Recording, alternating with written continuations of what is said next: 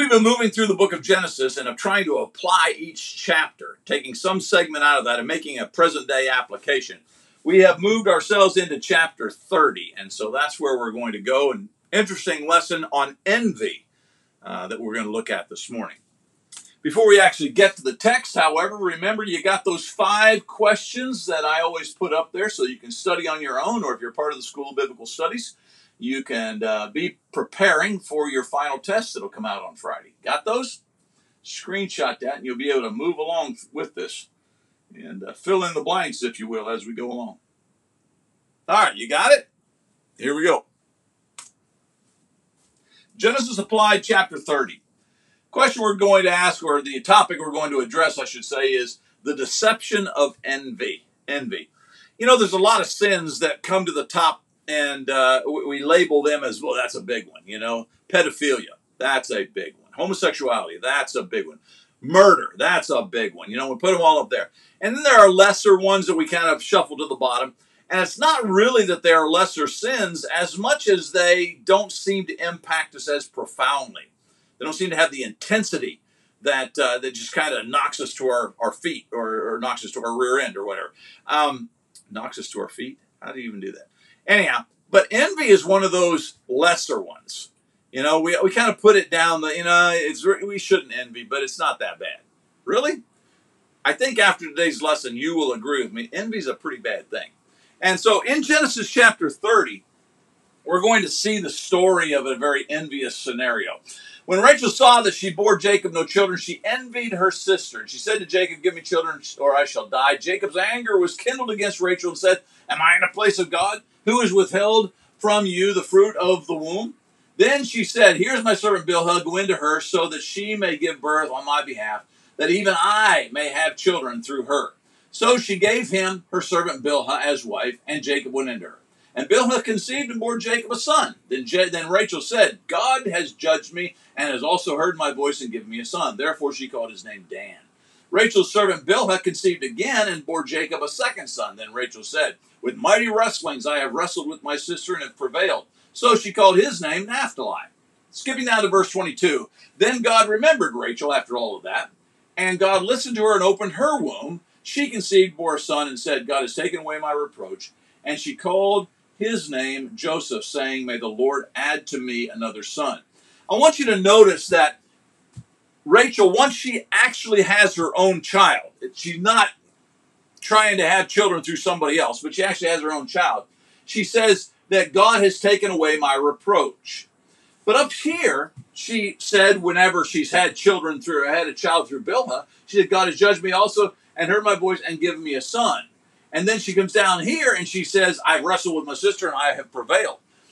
Both of those statements, although true, are not nearly as glowing as far as victory is concerned or fulfillment is concerned as this one down here. God has taken away my. I had a child. I didn't ask my servant to have a child for me. I had a child.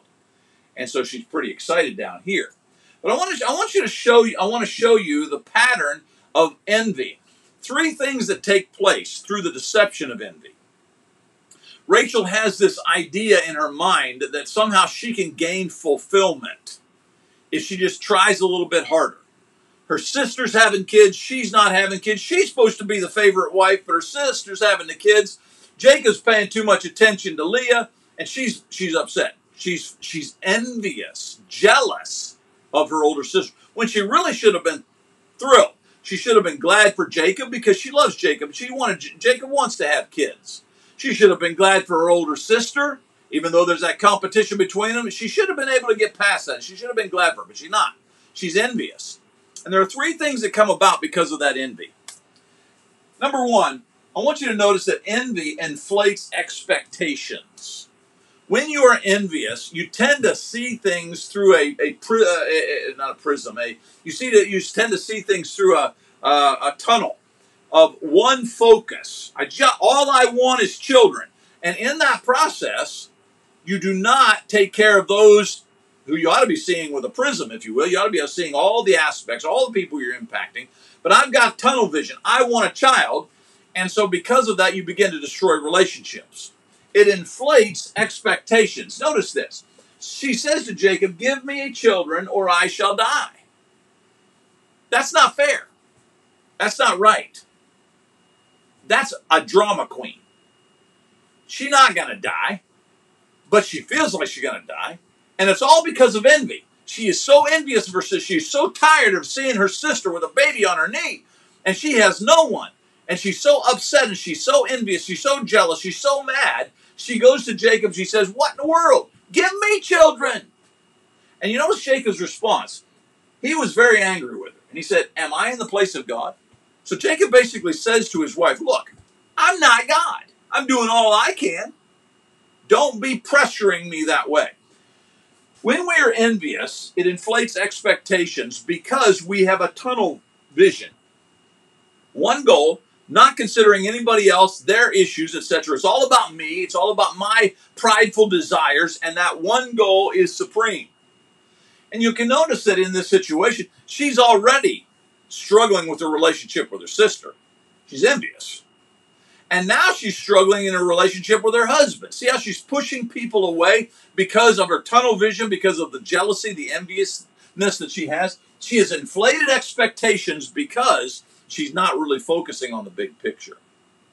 Envy is one of the big ones, too. Number two, envy reduces reward as you come on down here and you notice she gave Bilhah uh, to uh, her husband to, to sleep with, and she conceives two children at this particular point, Dan and Naphtali. and then in verse 8, she makes this statement, and it's not really a true statement. With mighty wrestlings I have wrestled with my sister and have prevailed. She didn't prevail. That child didn't come from her womb. She hired somebody to give her bragging rights. And in so doing, she reduced her reward. It's not unlike what Sarah did, Grandma Sarah, in her case, I guess it'd be grandma in law Sarah, who, who did, with regards to Hagar and Ishmael and all the problems that came to the camp because of that messed up situation, where Sarah thought that she could reason, help God out, run ahead of God. God's not doing anything. So I tell you what, Abraham, you sleep with my servant Hagar, and then we'll we'll help God out here. And it just messed everything up. Same thing is happening here, although at the moment it seems like Rachel really thinks she has prevailed. She thinks I've, I've done it, but really she didn't, did she? And you you can you can recognize this in what she's going to say in point number three. Okay, but I don't want you to slip to point number three too early because first of all you got to recognize that she's inflated expectations up here. She's divided herself from her sister and from her husband. She's creating problems. Number two, now, she thinks she has arrived because looky there, I put my sister in place.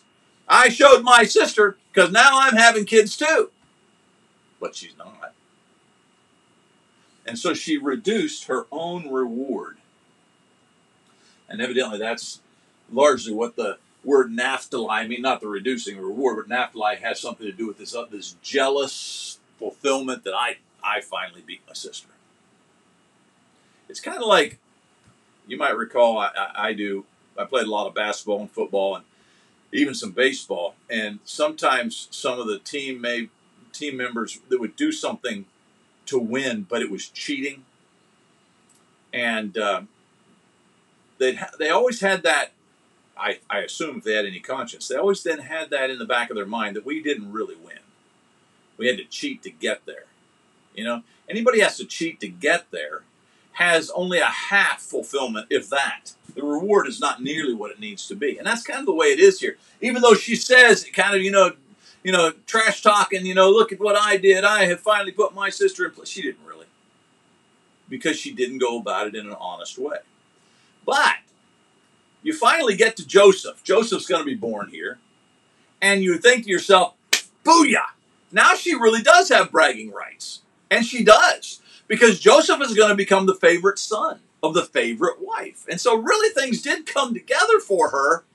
But because of envy and this pattern of darkness that she is in now, even the birth of Joseph is going to be overshadowed by something. And that leads us to point number three. Envy never satisfies. Envy leads you down a dark path of an insatiable craving for something that even when you get what you think you want, it doesn't fully satisfy you. And I, I think I can prove that because watch. So she's going to conceive, she's going to bear her own son from her own womb, and she's going to say, God has taken away my reproach. That's good. That's good. That's, a, that's actually a lot better than this because that's an honest statement. Okay? Then she said she or she's going to call him Joseph and watch it. She's going to call name him Joseph, saying, "May the Lord add to me another son." It's almost as if she is saying, as she names Joseph and as she receives Joseph, it's almost that this isn't enough. Jacob, uh, Joseph should have been enough. And as I, I pointed out earlier, Joseph and Jacob are going to be the two main characters for the rest of the book of Genesis. These are the guys that are going to dominate. Joseph is going to be the guy, as you know, peddling ahead. Joseph's going to be the guy who's going to save his family by being in prison there in, in, Egypt, but not allowing that to suck the life out of him. And he's going to be blessed by God and eventually rise to second in command over all of Egypt, save his family from the famine, bring his family down there, give them some of the best land in all of Egypt, etc., etc. All that's going to happen because of Joseph. And so if she had just been satisfied, if she could have just said, you know, Joseph, finally, oh, it's okay. Leah's having a a boodle and goodle of kids. That's all right. You know, it doesn't matter. I got Joseph. She could have just been satisfied, but evidently she was not. May the Lord add to me another son. And he is, by the way. We're going to get Benjamin. You might recall that's going to take place. But evidently, what takes place because of this dark pattern of life that she's in, she's going to inflate expectations, divide herself from her sister and her husband to some degree she's going to have her re- her reward reduced. And even though she claims that she's finally gotten victory over her older sister, she hasn't because nothing's come from her personal womb. But then once something does come from her personal womb, Joseph, she's not satisfied. I want even more. And that's all I think because of the dark mark that she started off with. This journey that began with jealousy and envy, not with a pureness of heart. And so I guess my big application for you with regards to envy is that when you get to that place, you see something that somebody else has or, or a blessing that somebody else has received from God, it is of utmost importance that you be able to celebrate for them, with them. Because God has not forgotten you just because He gave somebody else something. Sometimes God needs to withhold that blessing from you at this particular point because he's trying to teach you to have muscle, spiritual muscle that would avoid evil. But sometimes he's, tra- he's trying to he's trying to get you to wait just because what I have prepared for you is so good that it's not like the, if you will, common blessings that I've been sprinkling out on other people. This no, this is going to be big. This is going to be good, and you can see how that happened all the way back to, to Grandpa Abraham you, Abraham, if he had just, Abraham and Sarah had just waited. Isaac is like profoundly impactful as far as the, the, the coming of the Messiah is concerned. But they just couldn't wait. And so they had to bring Ishmael into the picture, and Ishmael creates all kinds of havoc in the camp. And now you got the Rachel thing happening, and she just can't wait. Surely her husband has had enough spiritual savvy to have communicated with Rachel that I have talked with God, and God has promised me repeatedly that I'm going to have a great nation that comes from me. You're my favorite wife. I feel like God is going to open your womb eventually. Honey, let's just be patient. Maybe he said all of that. Maybe that's why he was upset earlier on. I'm not God, so let's just wait on God. Maybe he said all I don't know, but Rachel didn't want to wait. She doesn't wait. And so she gives her servant Bilhah and in the process, it just really unleashes chaos on the camp because the one thing you're not seeing yet is that Leah's going to do the same thing. Once Leah's no longer having kids, she's going to say, Well, you know what? I'm going to give Jacob my servant Zilpah. And so it's just a messed up situation because they just won't wait on God. You know what I'm saying? Envy is a big one. And we got to really be careful not to be envious because it inflates expectations, reduces rewards, and it never really satisfies. Wait on God. He's got something big for you. Here are the five questions that we attempted to cover during our study. I think we did a pretty good job. We didn't, look them up on your own.